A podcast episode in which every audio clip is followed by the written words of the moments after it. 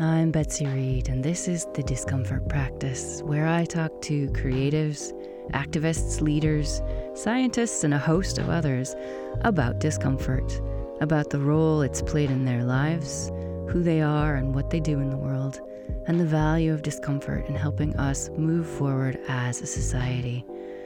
Discomfort is just the edge of your comfort zone, and on the other side are superpowers. So settle yourself in and let's get uncomfortable. So, as is often the case, I am interviewing somebody who I worked with in the past, but who has become a friend because they are, frankly, an awesome human being doing awesome things in the world. So, I'm just going to go ahead and introduce my good friend, Selina Donald. Hi, Betsy. It's so good to have you here because I kind of nagged you and, and tried to pin this down as fast as possible because after not seeing each other for years, we recently met up in Barcelona when she was here for a conference that we were both speaking at. And it was just so lovely to reconnect. And I wanted to capture that energy while it was really fresh and some of the things we talked about. So I'm glad you're here. Thanks for squeezing me in. We did not stop talking. It was amazing. it was such a nice evening to just reconnect and in Barcelona at the most Spanish bar that we could ever have found. it was great. Yeah, there was red wine, there was cheese, there was it was just such a good reconnection, but it reminded me that there's stuff to talk about. And one of the things I love about my friends and the people in my network who have become my friends and people I admire is that we kind of mix nicely the small talk and the catching up on each other's personal lives and and the really deep meaty how are we going to impact the world what do we care about moments. And so I think this conversation will be, again, hopefully another one that's just a really good chat with a friend that you who are listening can enjoy and relate to, that prompts some questions. And we would love to hear from you. So if you are enjoying this, please do, you know, jump on over to Instagram. I'm the Betsy Reed. We'll leave Selina's details in the show notes and and leave us comments. Send us messages. We really want to hear from people. So I'm going to go ahead and make you uncomfortable, Selina, from the start by reading your biography and mostly someone else's words, but also a few years back, I, I helped to write your biography because it's always one of those really hard things to do for yourself. And so that was part of what I helped with. we'll get yeah, to this. You have got an amazing way with words, and you actually helped develop like the brand tone of voice for my company, which still stands today, like nearly 10 years on. So it was thank you. It was so much fun. So yeah, it's one of those things when you when you work with somebody. I know this is just a little love fest, and some people are probably being like, "Bar, move on, we'll get through it. Stick with us, folks. Stick with us." But it was just like one of those situations where I realized how valuable it is to work with people you love, who get what you do, and you get what they do, and it was just so easy. And then we could just have impact really quickly. So here we go. Selina Donald is trailblazing a new way of doing events. As the co-founder of the events company The Bulb, she and her London based team, well, now all over the UK because we're all hybrid and remote, are proving it's possible to be creative, exciting, and environmentally responsible. On an individual level, Selina's day to day shows us how one person can remain aware of their impact on the environment, structure a day to allow for space, and make conscious choices in life and business. So Selina's been a vegetarian since she was a child, and that actually was a real trigger to help her realize that sustainability could also be applied to her career.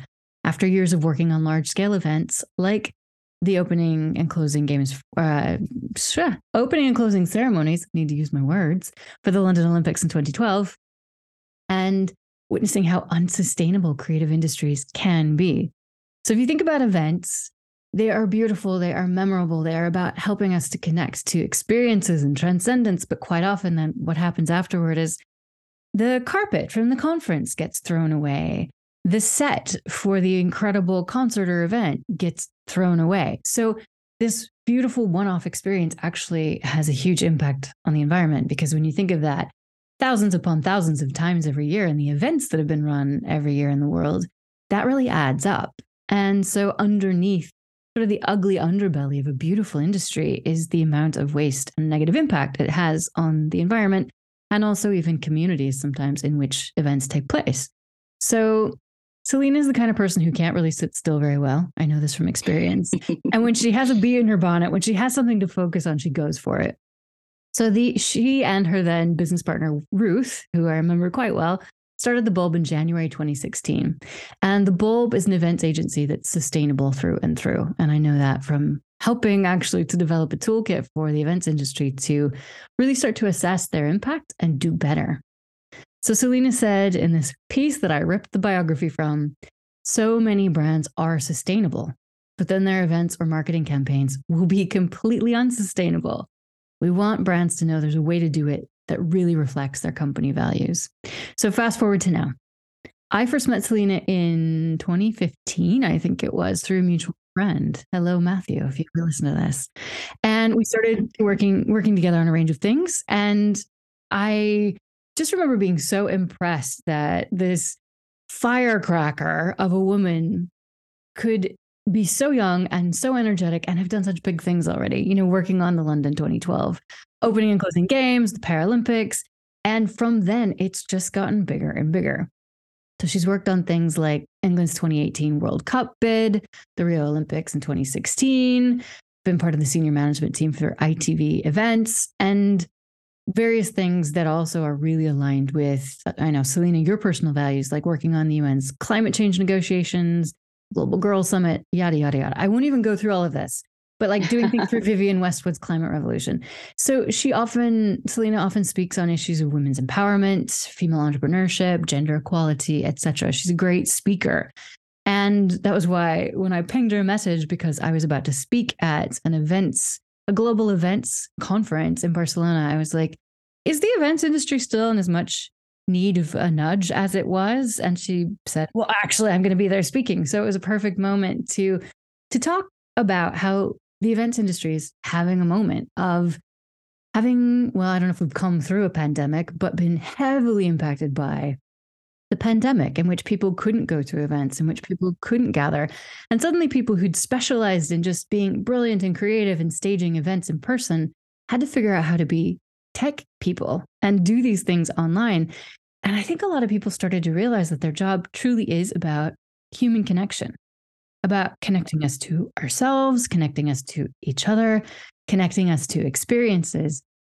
And I think it started to dawn on a lot of people that they could be a lot more strategic rather than just executing and just thinking, well, if I insist on doing something sustainably, they'll just hire someone else, which was actually kind of the case a few years back. But as this pandemic has helped a lot of people to realize they want to live their personal values in their work, in the events they go to, in the brands they're loyal to. Events has a real impact to have because I think people are ready for this insistence, and the event industry is ready if they'll take on the mantle to be more strategic. And I know this personally from the comms industry, the communications industry. A few years ago, I I just noticed as sustainability was becoming an issue that was more and more a focus. It was something that companies were being regulated to report on and deliver on.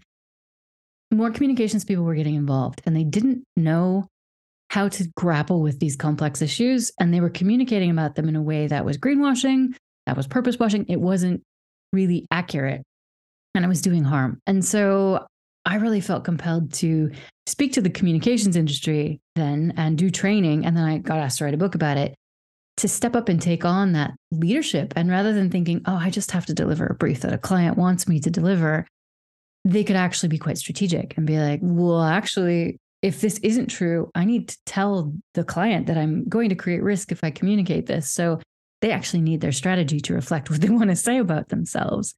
And so the events industry is having that same moment, right? Where has an opportunity to not just execute, but to actually say, right, your brand is about sustainability. We need to make sure your event reflects that because people are smart now and they will hop on social media and take pictures of food waste or take pictures or comment on the way that everybody arrived at the event. You know, if it's impressively sustainable, that is just a bonus. So that is why Selina is here. That is why I want to talk about this because even if you don't work in events, everybody's been to an event that they can remember, right?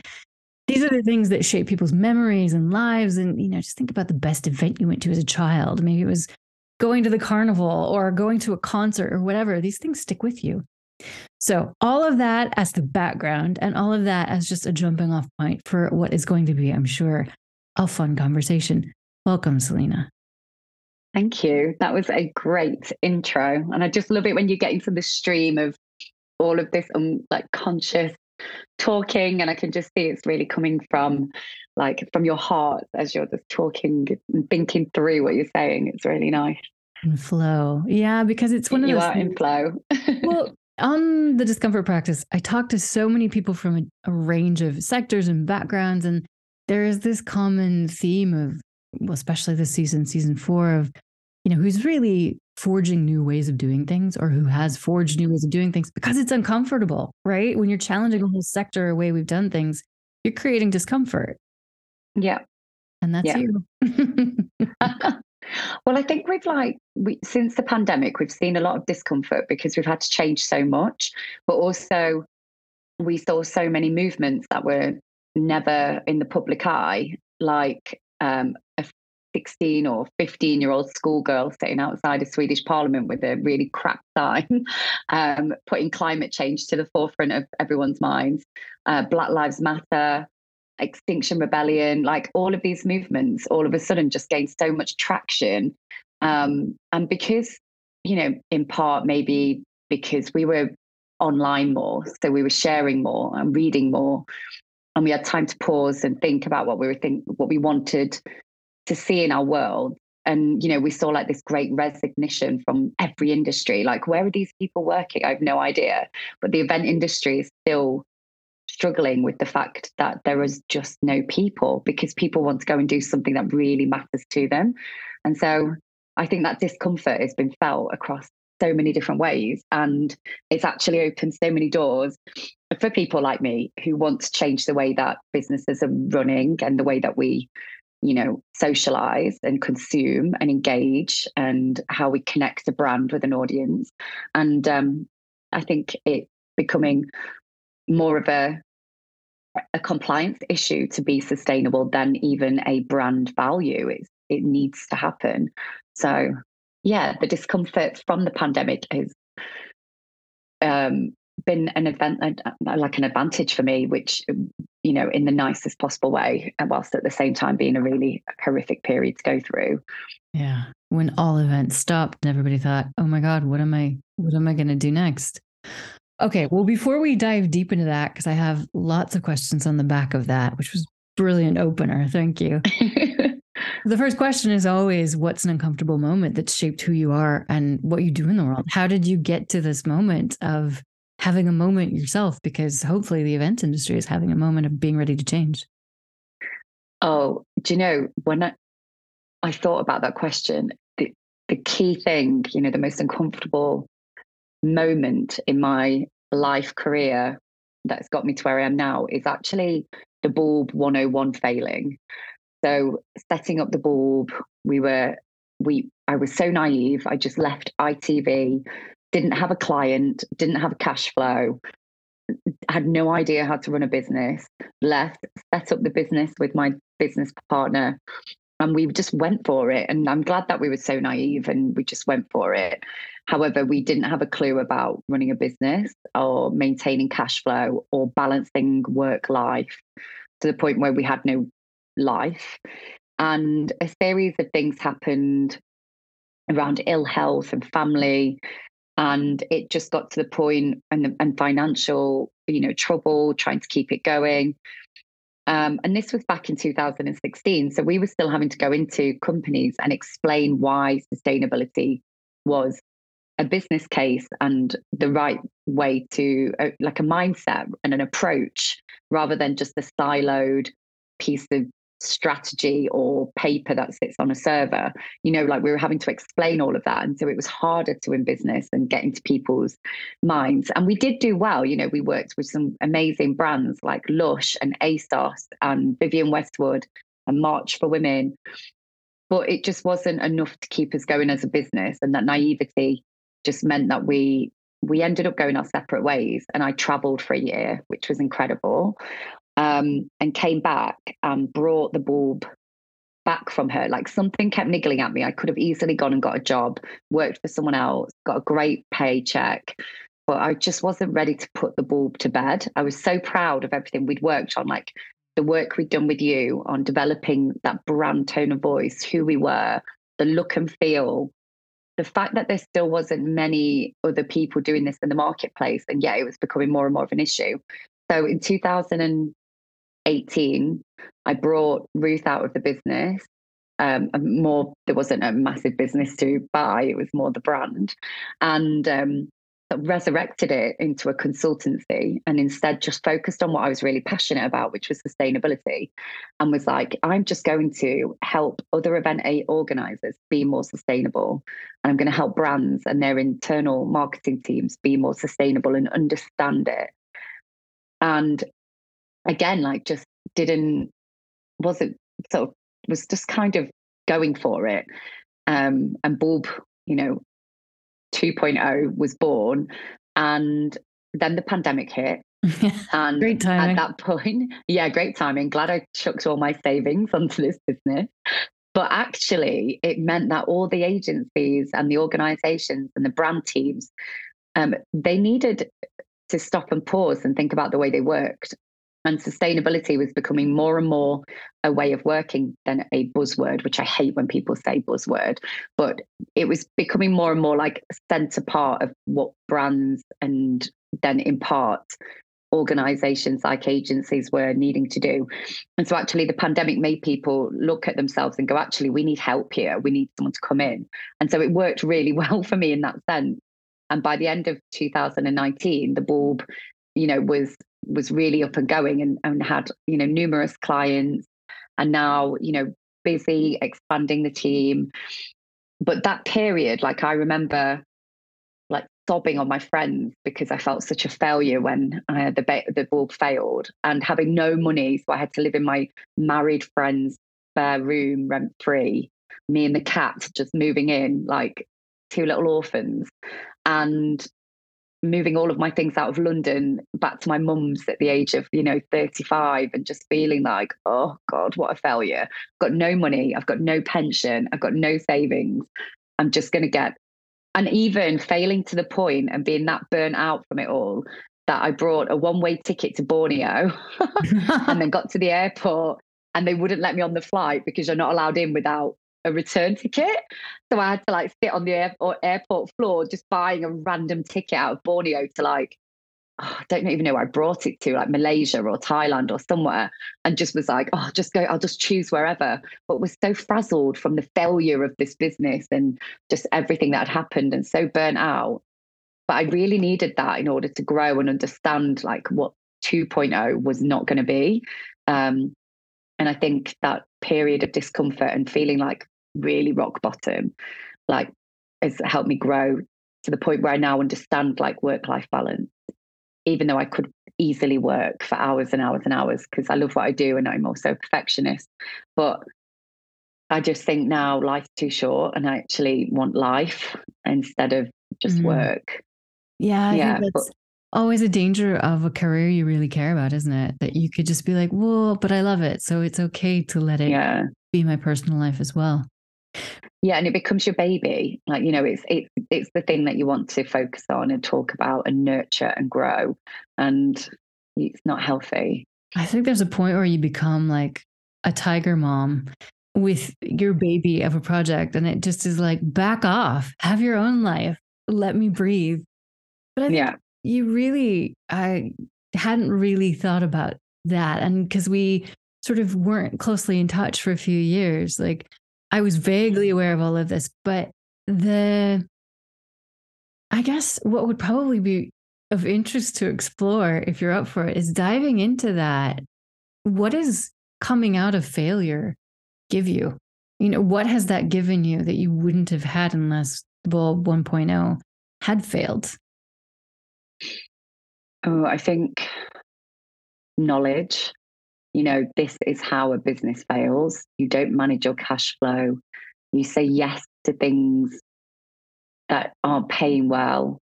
The Vivienne Westwood event we basically did for free. Like the amount of time versus the actual fee that we got for it was just shocking. um, That's very fashion sector, though, isn't it? They're like, uh, yeah, fabulous. Do it for free. Yeah, welcome. You be lucky to work for us for nothing. I mean, modern slavery or what, but like, you know, just just understanding that my time is money and putting a value on that. Whereas before I'd be like, oh yeah, I just want to work with you. You know, that naivety and sort of keenness. And now being able to, in fact, I have just been in a very highly uncomfortable situation where I'm negotiating a contract for next year. And this is a global organization with offices across the US, UK, Canada, Japan. They have got money. They work with the world's biggest brands and they were really trying to get me down on on, you know, a small and we're talking a couple of hundred pounds, which for a small business means something. And for them it's it's not even a flight for the CEO. You know, it's it's so small. And I really stood my ground and went back and put that in an email. Was like, this it means nothing to you, but it does to me. And this is my time. And I can, you know, take my time elsewhere if it's not going to be properly like resourced and, and given, you know, the right value to it. And I went send press send and then spent the whole day in a state of anxiety. I can relate. Oh my God, what have I done? What have I done? What if they just totally fall? And yet knowing that I don't, I like my logical brain was going, they won't do that. But my people pleasing brain was going, I should email and just say, I'm so sorry for that emotional email. And I'm so glad I stood my ground because then that evening they just agreed to my fee. And it just showed me, like in the past, how often I undersold myself which led to us not earning enough money. And that was because we didn't put a high value on our time. And now I'm learning to do that. And it, it's so uncomfortable. Like this thing of women in particular who can't speak about money and being really open about money and saying I deserve more money.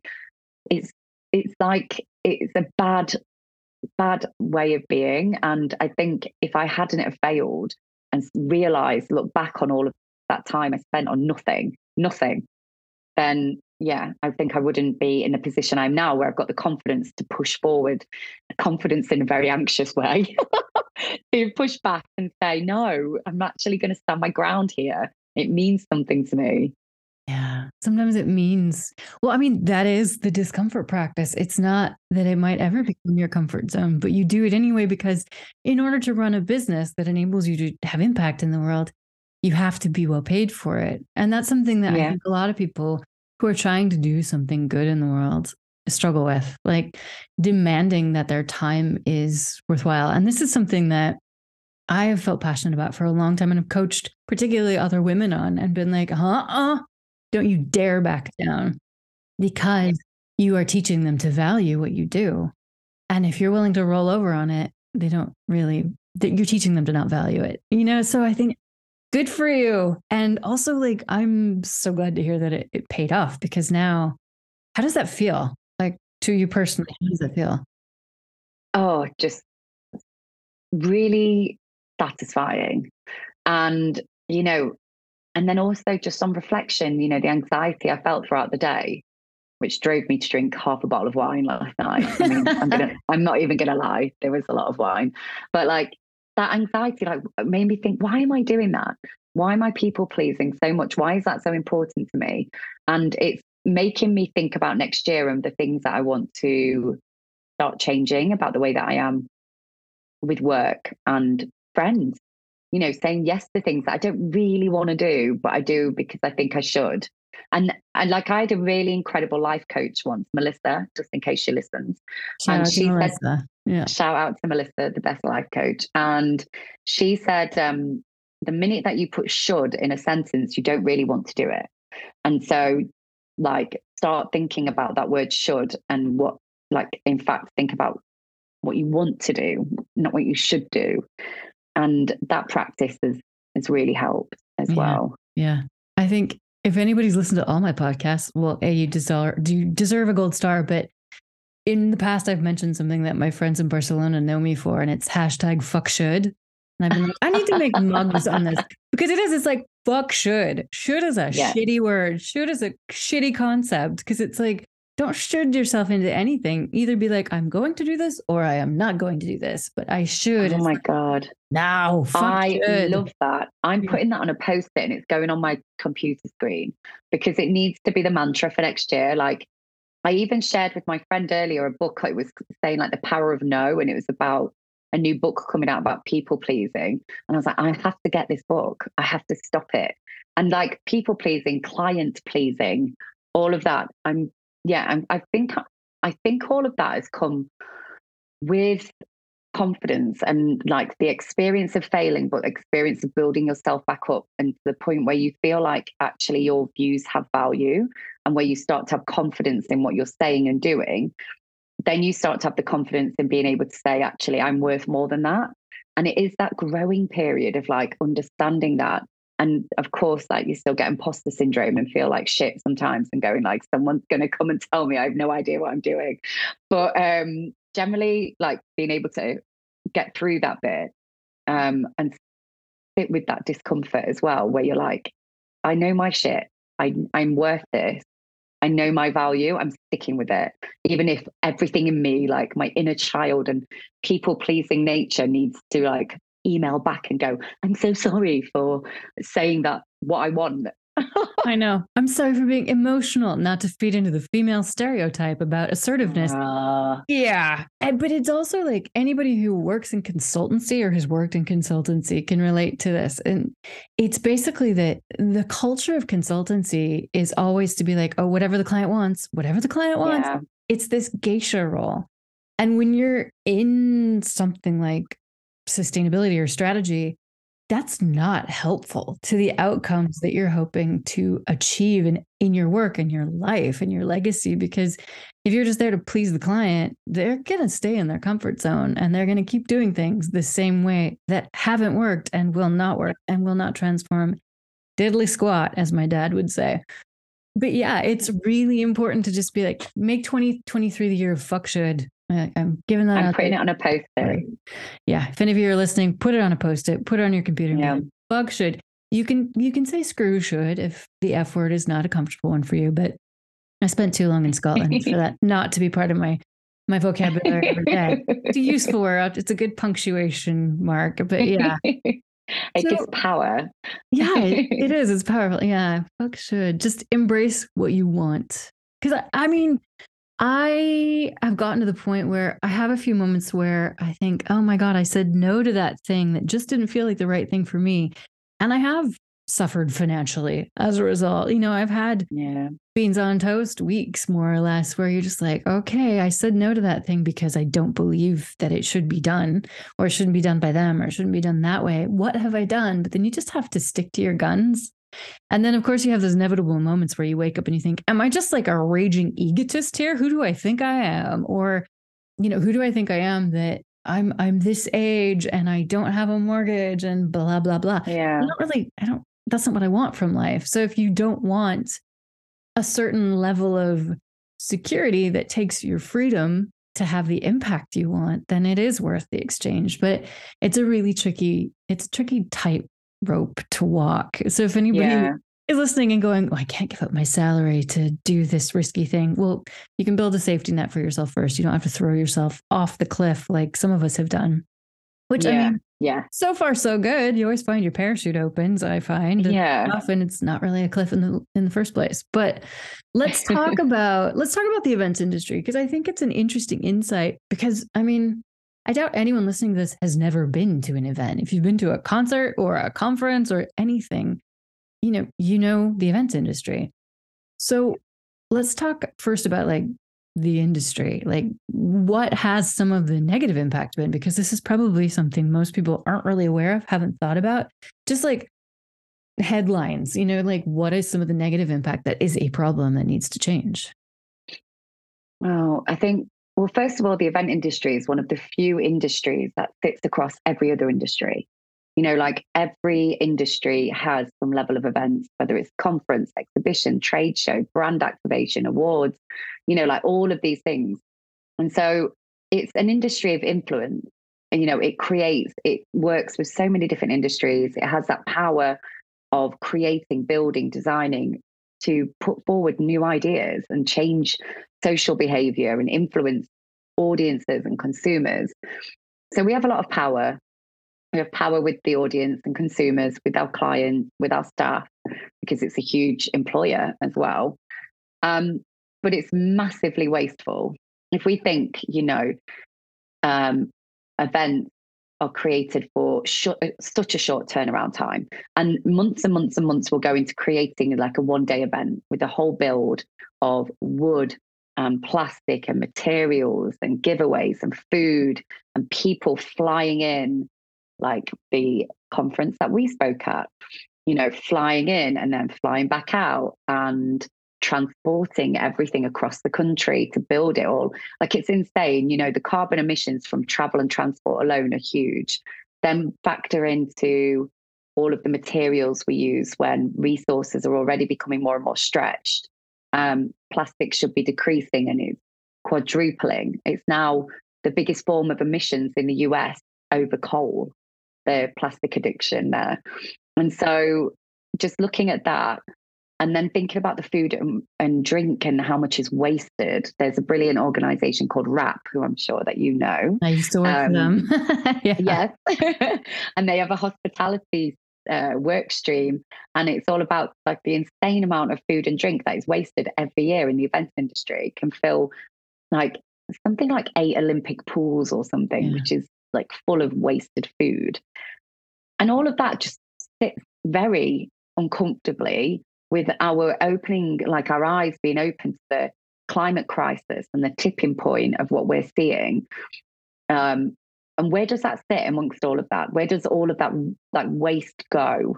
Where does all of those emissions go? What are they contributing to? It just sits really terribly. Um, so we're seeing more and more uh, incredible organizations come around which are focused on more circular economy model so hiring in sets and stage um, there's a brilliant organization called Event Cycle in the UK who you can pay to come and pick up any leftover assets from an event. And it can be a lanyard or a pen through to a stage, wow. a floor, like anything. And they donate it to a charity in the UK. They organize the whole collection, donation. They give you a social impact report. It's a beautiful mm. circular approach. Um, they're a godsend and just thinking about educating the design designers and creatives in this industry like sustainability is your ultimate creative brief you always are tasked with developing something new. Develop it sustainably. Redesign. Make things that are built from recycled or recyclable materials. Um, heineken just recently did a pop-up bar and the entire thing was built from um, reclaimed timber. Uh, the seat covers were um, Heineken uniforms melted down and created into cushions. Oh, cool. The whole activation ran off solar energy. Um, they had this really cool roof that kept energy in, so it, meant, meant that it didn't need aircon or heating. It was incredible. And it used different platforms around the bar to educate on like waste and like what to do with your drink and blah blah blah it was it was brilliant it was such a great example of how to use a really fun experience as a platform to also educate. Mm. like you're going there to have a drink. You're not going there because it's a sustainable bar. But guess what? When you're there you get to learn more. And it becomes a talking point it creates a really brilliant narrative for the brand showcases their values. It puts them at the forefront of like a nice brand to buy from. And it also means that there's showcasing like how to do it in a better way than building everything from brand new materials. And I think we're just going to get to a point where waste waste is seen as a commodity to be used. Mm-hmm. I think we're going to get to a point where waste is not going to be waste. It's just going to be material in a different format. And I think we'll look back and think about how much went to landfill and be horrified. Yeah. Like really horrified um, that all of that amazing material, you know, just went to went went you know into landfill into waste and could have been reused and put back into something else. It literally so, gets buried in the ground or incinerated. Yeah. I think what might sit uncomfortably for a lot of people is we both know that so waste hasn't been a commodity in the past, largely because things like plastic it's often when oil prices are low, it's cheaper to produce new plastic than it is to recycle plastic. So there hasn't been this sort of economic incentive. Yeah. And for some reason, capitalism decided that the economy drives everything, not sustainability of impact, not trying not to exploit human beings or the planet. And so there's just been this like free for all of plastic being made and pumped out. And then nobody's really had to deal with what what happens next. What happens when yeah. oil prices rise? And so like when oil prices are high because of a war in Ukraine or um, various other factors happening, it actually is a real gift to people's incentive to be, let's say, thrifty, to reuse things because if it costs them more to use, you know, just the easy version, the raw material, the the virgin materials, new plastic, for example, they're just like it's cheaper. Just get somebody yeah. who will do it cheaply. But it it is about how great it is that there's starting to be value placed on these things because we are running out of resources. You know, wood is more expensive, plastic is still a problem. But yeah, and and actually, I was wondering if you wanted to talk about some of the big events that you've done and some of the cool stuff you've done, but also some of the challenges you've had. Because it's sort of like London 2012, it was the beginning of a big journey for a lot of you in the events industry. And there are probably some things that could have been done better. But what are some of the proud moments for you of of London 2012? I think um oh for London 2012 for the the four the four ceremonies that was my aha moment of realizing that we were missing this huge gap in in the event industry of having a sustainable option because we worked super hard on making the four shows um, sustainable as possible. And that Wait, meant for, from, for, anybody wondering what we're talking about, just to remind you, London 2012, the Olympics. So the opening yeah. and closing ceremonies for the Olympics yeah. and Paralympics. So this is big yeah. stuff. Yes. And they're the four biggest shows in the world. And we wanted to make them as sustainable as possible. Um, and I think to date, any Olympic people listening, correct me if I'm wrong, they are still the most sustainable shows that we've done to date. Wow. That was 10 years ago. That makes me mad. oh, yeah. That makes me angry. Yeah. Um, but we did amazing things like we recycled we you know there was a huge bell made by whitechapel bell foundry which is the oldest in the country and that was melted down and recycled the cauldron was made from recycled metals the all of our suppliers had to go through a really stringent procurement process, sign up to our sustainability, attend workshops. And a lot of them, the legacy of that was that they started to like bed that into their working practices as a whole. And so it was a real turning point for a lot of the industry in the sense of bringing sustainability to the forefront. And that's probably my proudest point. We made costumes from plastic bags that everyone had to bring in plastic bags from home. Um, and there were costumes made from plastic bags, um, costumes made from the tops of um, water bottles um, and like Coke bottles, plastic water bottles. Like, yeah, we just had these huge bins with like just for different bits of rubbish that we all wanted um, in order to create these costumes. Um, and then just, I think since then, I worked with Lush on um, a six story exhibition about it was to launch their naked packaging, so their products without any packaging. And we did six story journey into packaging and the impacts of packaging on the world. And it started in the ocean in the basement and it was all projection and about plastic in the sea. And as you moved up, it was just different activations, installations. We invited artists to display their work. And a lot of them were artists that create with rubbish found, on beaches and in the environment. They build with it. And then at the right at the top of the exhibition space, we created the the the home of the future. And so we built a an apartment that we felt in the future would be how we lived.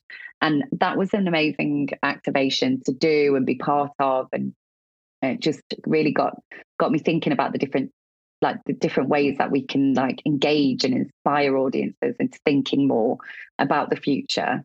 Um, and then most recently, I worked um, or I'm working with a really brilliant artist in North London called Tom Robinson, and he is building a meeting room table um, for an innovation center we're working on, um, made out of discarded e-waste.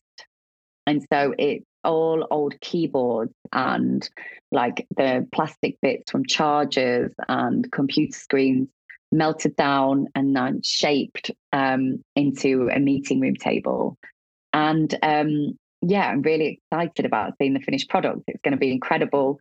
and he does a lot of things with discarded plastic um, waste streams.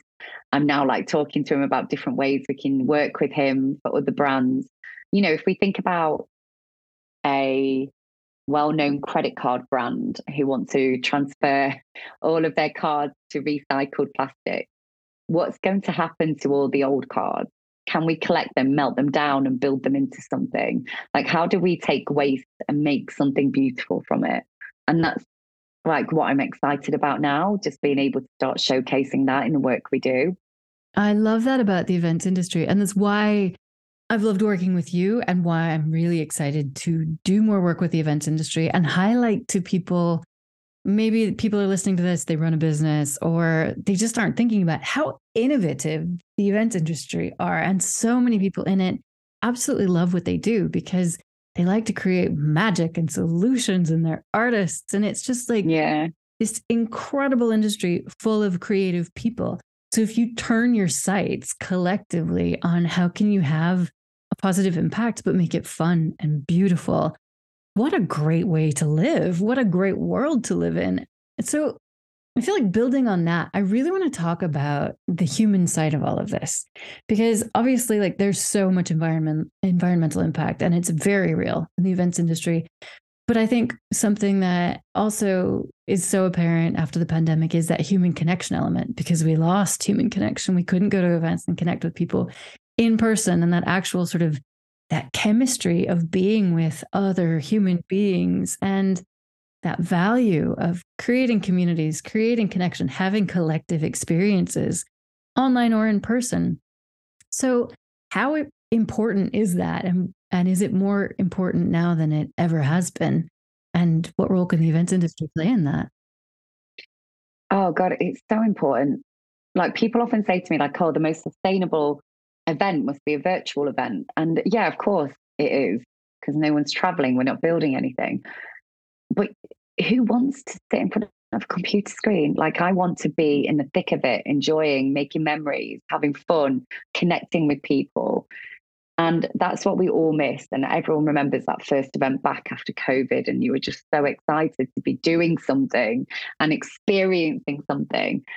And so I think that it's got to be not about taking away that element, but just doing it in a way that matters, like just thinking about, yes, let's build this incredible experience, but let's just think about how we build it so we are minimizing impact. Let's just think about like how we build that connection and education. And I think actually to steal some of your work from when you wrote our manifesto was like, you know, using events as platforms to educate and empower and inspire an audience.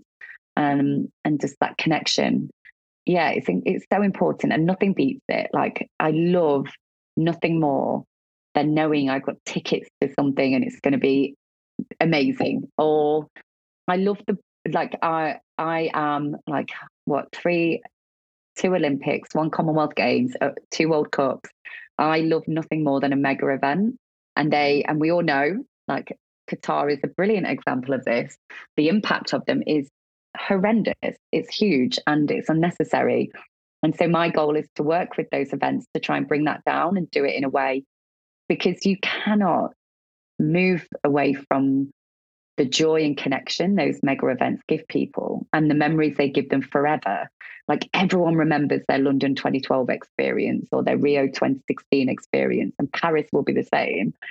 And you know the, the world cup just takes over lives and offices and uh, dates across yeah. the world Good. you know like um it's just all emotional connection um that people love and we should not do away with that because we we had that feeling when everything was taken away and it was horrible like mental health is so important so just finding that balance between environmental impact and social impact and and keeping that like as a, really uh, finding a balance. And i think at the moment social impact you know trumps like environmental impact much you know much more.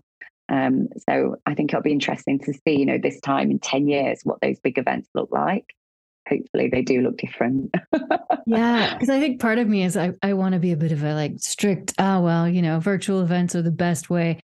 But I I totally agree. And you know, I teach 21 year olds and that age group has had the biggest impact on their mental health because of this pandemic. And a lot of it is because they've been so isolated. So I have to just agree with you. There is kind of no substitute for that person to person thing. But thank goodness it's now not sort of either or. We've understood yeah. now and created a really, uh, uh, some really beautiful approaches to how to genuinely connect remotely. Yeah. Because I think the world has opened up a lot more as a result. So it's sort of like we're still finding our way, aren't we, on how to balance that human connection element where we want to be in person on occasion with the fact that it can also have such a hideous impact. So we don't need to do it as much as we used to, perhaps. You know, I'm talking about yeah. corporate events where they fly in people from all over the world and they could just do it online. But yeah. Yeah. Yeah. I think the event industry is definitely the right one to to navigate that skillfully and with a lot of creativity. So yeah. I agree. Yeah. I agree. So how has your own background, because I know a bit about your background, how has your own background impacted the way you are and your work ethic in particular? Because this is always interesting because you are such a creative person. How did you end up like this and in this industry? Um, oh, like in a really strange way. um, my background is um, raised by a single mom, no, barely, no, no, no sort of relationship with my with my dad, and I've looked into this since, and apparently, fatherless daughters are very much known for working hard, being workaholics, because it's almost a way of proving yourself. And I think that reads very true. And it's only in recent years I've started delving into like that side of of me and trying to figure out why I behave or act in a certain way or why I'm triggered or why certain things are more important to me, like work over certain relationships or something like that. Um, and then coming from, you know, a, a background where, where we struggled financially, I think I was always so determined that I would not struggle and that I didn't have that um, sort of pressure, financial pressure over me, which I think is why when the bulb failed, it hit me so hard because it scared me, you know, being in that place where I had no money. And that was so important to me to feel stable um, and secure. And so I think it's had like a really big impact on on the way that I sort of focus my time and wanting to work hard and ensure that things are secure, stable, you know, and and that I'm doing well. You know, it's really important to me. I let my ego decide things a bit too often, actually, um, which I shouldn't. But then, in terms of getting into the creative industry, on that note, I really, really wanted to work in media. Like I loved it. I really wanted to. And I was doing my A levels and I got my mum to drive me all the way down to Brighton, which I was from the Midlands. So it was a, about a five hour journey and went to a media course for um, stu- young students. And everyone that was on the course had parents that worked for the BBC or newspapers, or and I was from a council estate in the Midlands that I'd never been out of the Midlands. Um, and I just got like this fear that I would never make it, that I would never amount to anything. So I ended up doing law because I felt that was a safe sort of subject and I would definitely always get a job. And so did law, went to law school, got a job at a law firm, hated it by three o'clock every afternoon, just wanted to just like run out of the office screaming, like could not look at another 400 page contract, was terrible at it, you know, like just not the right personality. And so left and went traveling for a year. There's a theme here of me just leaving and traveling when things aren't going well. Big reset um, moments, let's just say. Big yeah. Yeah. Big reset moments, definitely and then moved to London and it was the recession. It was 2009. It was a recession and could only get a job as a legal assistant in a law firm. And la- and in my first week was just like, oh my God, this is horrendous. How have I done this? And then just randomly got a call from, I signed up with so many different recruitment agencies that specialize in media and events and creative industry and got a call saying, Will you go to Wembley Stadium for a PA role. I was like, oh, I kind of just got this legal assistant role, and Wembley Stadium is so far from Hackney, and oh, and they were like, no, no, no, go. This is a really interesting project, and it was the bid to host the World Cup in England in 2018, yeah, uh, which we lost to Russia, but that's a whole different podcast. and um, yep. Yeah, and then ended up working with them for two years on the most incredible, incredible project. Like I learned so much. And then from that, met the people that then got me the job on London 2012. And then from that, just built from there. But complete like fluke, you know, like just that one call, change, sliding doors moment, just that one call changing everything. What if I'd missed that call? Or decided not to go for it, where would I be right now? And it's just crazy to think about it. Yeah. And that a PA rule taught you how to do a World Cup bid because you wouldn't see that coming. so it's almost like yeah. another another potential story of failure that yeah. just turned out right. You know, yeah. like your failed legal career that you decided you'd hated, and then you ended up being a leader in an industry you never knew you were going to end up in. I love that. Oh, I know. And listen to this my mum, because she could understand law as a solicitor, she could go to like all of her friends and be like, My daughter's a solicitor. Like, she got it. But this she didn't get. She was like, I don't understand this job. And even like I'd send her pictures of me with David Beckham, and she'd be like, That's nice. But when are you going back to law? Like she would always say it, like always. And then it wasn't until I got a ticket to see the opening ceremony of the London 2012 Olympics. That was when she stopped asking me when I was going back to law. But that's four years of just constantly like, but when are you going to stop doing all of this stuff, which no one gets? And now she has no idea what I do for a living. Like she does not get it at all.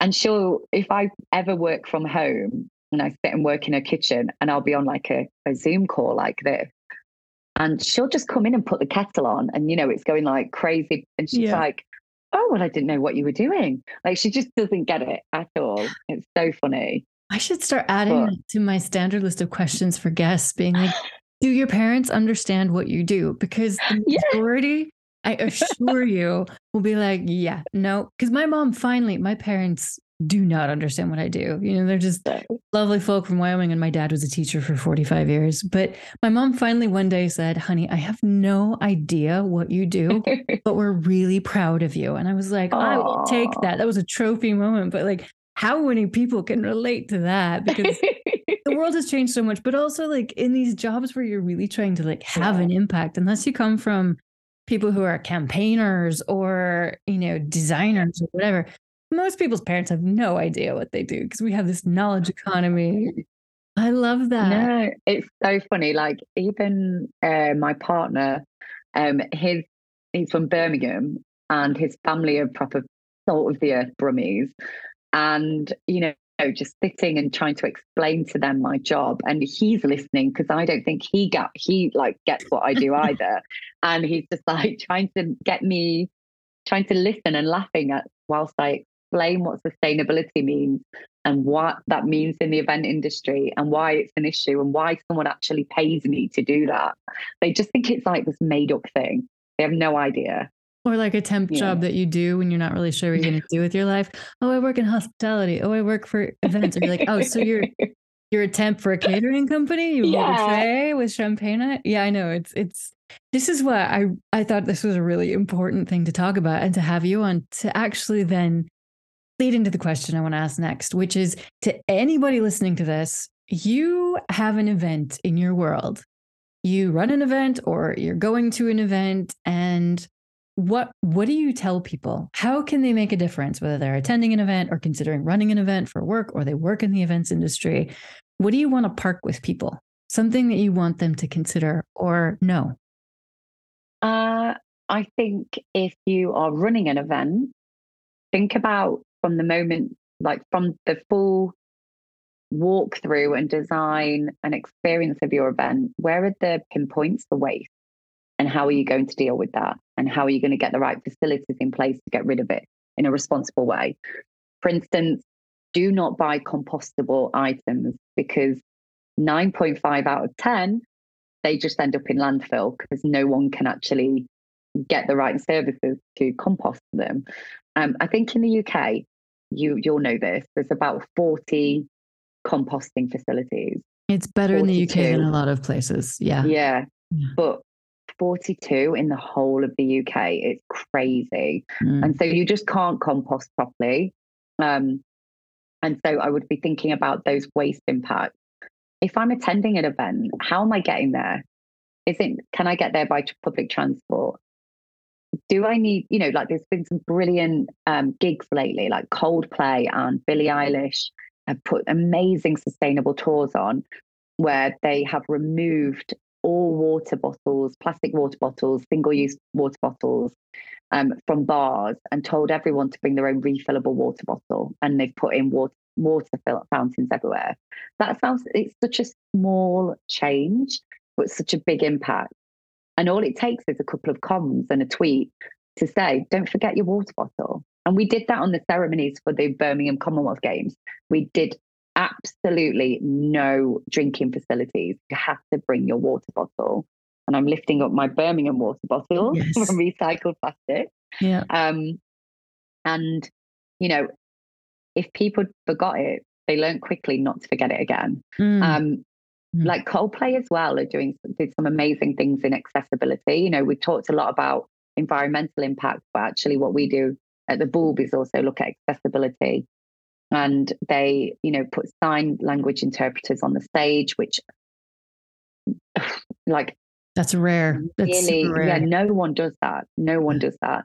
Um they also created um well not created sorry they brought in you could hire these vests. They could oh sub SubPac sub block and they're vibrating vests that allow people to feel the music so that ah. they can they can dance and they can feel it alongside with Coldplay with the rest of the audience. So they're not missing out on that engagement. And going back to what you said, connection. Like how do people connect when they've got different requirements? And just being just thinking about your audience in a way that is not just about you or your friends. Like, is there someone that's got a different requirements that needs some different way of connecting at your your event? Yeah. And that's really important. And so I think thinking about it that way. It might even be that somebody is running a Zoom event and think about how can you put closed captioning on all speakers because it's entirely possible on Zoom now. So, you know, what about people who are hard of hearing or maybe it's in English and English isn't their native language and it just yeah. allows them to be more part of the event to be able to be fully present without feeling excluded because I think everybody yeah. has probably experienced that that horrible hybrid event experience where there's an event going on in a place, a bunch of people are there, and then they totally forget about who's on screen, not there. So just think about that feeling of being kind of invisible. And that's yeah. how people who aren't able to take part fully because they are differently abled, they need yeah. interpretation, they need, they need, yeah, they need something yeah. to enable them to have an equally wonderful experience. Just start to think about that stuff whether or not you run an event or whether or not you know yeah. putting together a board meeting or just simply a team meeting on Zoom. Yeah. There's something you probably haven't thought of, right? Yeah. And Zoom is only in like very recent that they've added closed captioning. Yeah. For the last like four or five years, they have no closed captioning. And Meg in my team is hard of hearing. We actively uh, decline Zoom meetings until we were able to get like closed captioning on there. And so many events and online courses exclude people that need that requirement. Um, and you know, from places that you are quite surprised at. Like even even um, one one good good story to end this on just the madness of people not thinking through accessibility requirements. For the Commonwealth Games ceremonies, we had a separate entrance for blue badge parking. And this was for blue badge parking. So people with lots of different varying needs of accessibility and mobility. And they put the tent, security tent, on a platform with oh. no ramp. And Duh. when I went and did the walkthrough and was like, so you understand why we've got this separate entrance, yeah? And that and you understand why you've built a, a, a security walkthrough that's wider, yeah but how is people going to get in there? And they just not thought it through. And it was just like, you know, that it's so common sense, but unless you've got lived experience, yeah. you don't think about it. And it's that sort of privilege that a lot of us have that we don't think about. Mm. I think that's yeah. a really good, uncomfortable thing to leave people with.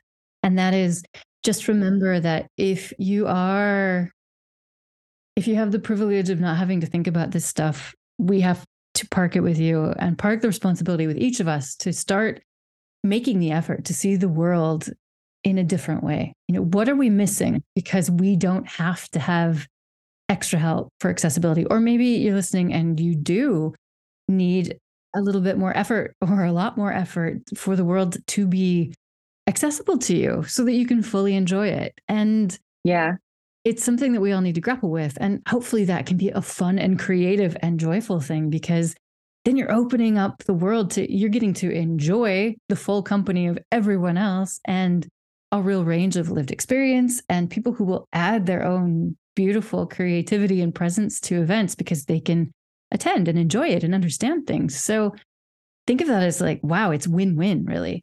So just take a few moments to consider that. And, you know, it might be, it might just be a, a friend event or a work event, or you're going to an event where you could comment, or you could go on social media and be like, well done because and you notice something great that is about accessibility or whatever. So give praise to whom praise is due but also call people out because it really has an impact. You know social media is big for the events industry and big for brands and they listen to you. So what's one thing that you one thing that will keep you in the events industry one thing that will keep you doing what you do? What excites you? What keeps you going? Uh what excites me? Oh just an amazing creative brief you know something coming to me and it's i get asked to work on some incredible projects for some brilliant brands and just being able to say you know we like the innovation center we're working on we want to build an innovation center to showcase our technology. We want it all built by sustainable materials. That is just a dream brief you know, to go to town with a budget and be able to invest in people like Tom Robinson and tables made from e-waste and showcasing cool, lovely ways of doing things that don't that that take away a problem and create a solution in a really creative, lovely way. Mm. I love that because I know you're into this, and I know that there are literally millions of people around the world working in events who can do the same. And hopefully as the most one of the most creative industries i know people mm-hmm. realize that they have such capacity to have such influence and great impact. So if you work in events if you know somebody who works in events pass this along and just help people to get inspired about the role they can play because it really does make a difference. Every person who kind of lights up and wakes up to the impact they can have by planning more sustainable events, by looking for events to be more sustainable, it has a real impact on people and on the planet. So I'm filled with hope. And this is why I will keep working with the events industry. I, I love it. I think it's filled with really amazing people and it's having a moment to be really strategic. So, uh, well, we could keep going for hours and hours because we could. that's that's what we do. But I just wanted to thank you for a being here today, but also for what you do in the world because it's so much fun. I love knowing what you're up to, and we will be in the same place again at some point, and I'll get to see some of your beautiful exhibitions and projects. But check out the Bulb. We'll put the link in the show notes, and check out Selina and the work she does. And if you do need somebody to help you think about how you do events more sustainably, send her a message. She's a great consultant. I can have highly endorse her. But yeah, thank you for being here. Oh, thank you. I've so enjoyed like the last hour just talking to you. And I, as always, I always leave being around you just full of energy and sparking ideas and happiness. So thank you. And thanks for inviting me. Really appreciate it. Go forth and make 2023 the year of fuck should. fuck should. That's fuck it. Should. End on fuck should. It's so going on the post it right now. Yep. There it goes. Well, thank you to those of you listening, and definitely message either of us, both of us, with questions, with ideas, and maybe tag the Bulb, tag me on Instagram when you are at an event that's doing something really incredible and sustainable and beautiful. because we want to highlight these things. We want to give recognition to those who are really worth recognizing. So, once again, thank you all for your time. Thank you, Selina, for being here, and we'll see you next time. Thanks for getting uncomfortable with me. If you enjoyed this episode, follow and like the Discomfort Practice wherever you listen to podcasts.